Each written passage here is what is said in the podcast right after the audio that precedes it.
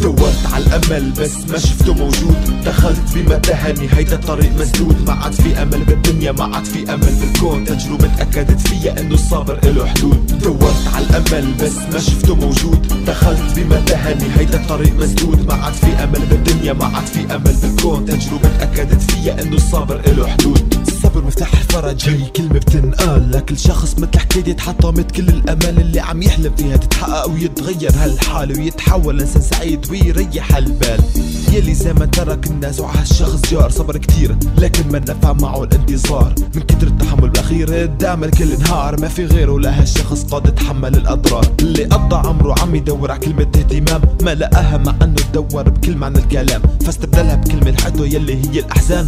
قضى عمره عم يتلذذ طعم هالالام عم يتلذذ مبسوط. بطعم هالالام لأنه شاف ختم الألم. على حياته قد ختم. فابتسم بألم لما يكون حياته هدم ما في غيره لهالشخص إن قبل رح يندم. دورت على الأمل بس ما شفته موجود. دخلت بمتاهة هيدا الطريق مسدود. ما عاد في أمل بالدنيا ما عاد في أمل بالكون. تجربة أكدت فيا إنه الصبر له حدود. دورت على الأمل بس ما شفته موجود. دخلت بمتاهة هيدا الطريق مسدود. ما عاد في أمل بالدنيا ما عاد في أمل بالكون. تجربة أكدت فيا إنه الصبر له حدود.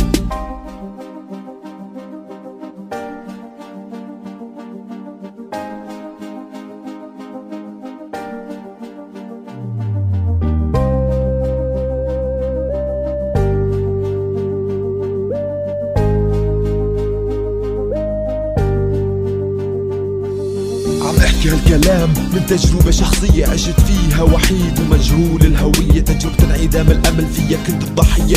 قضية بتمثل أكبر قضية اجتماعية. الأمل من حياة بتلاقيه قد راح والحزن بتلاقيه للحياة. اجتاح تعددت الأسباب ما عاد يشوف الأفراح. لا عاد يحس بالفرح ولا عاد باله مرتاح.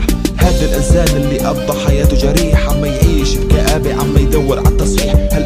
بنظر أغلب الناس مميح. لا تصدقوا هالفكرة لأنه هالحكي مو صحيح. هاد هو الإنسان هاد أفضل إنسان. ما يريد العالم من حواليه يحسوا بالأحزان. مع أنه حزنان زهقان وملان. من حياته تعبان للسعادة جوعان.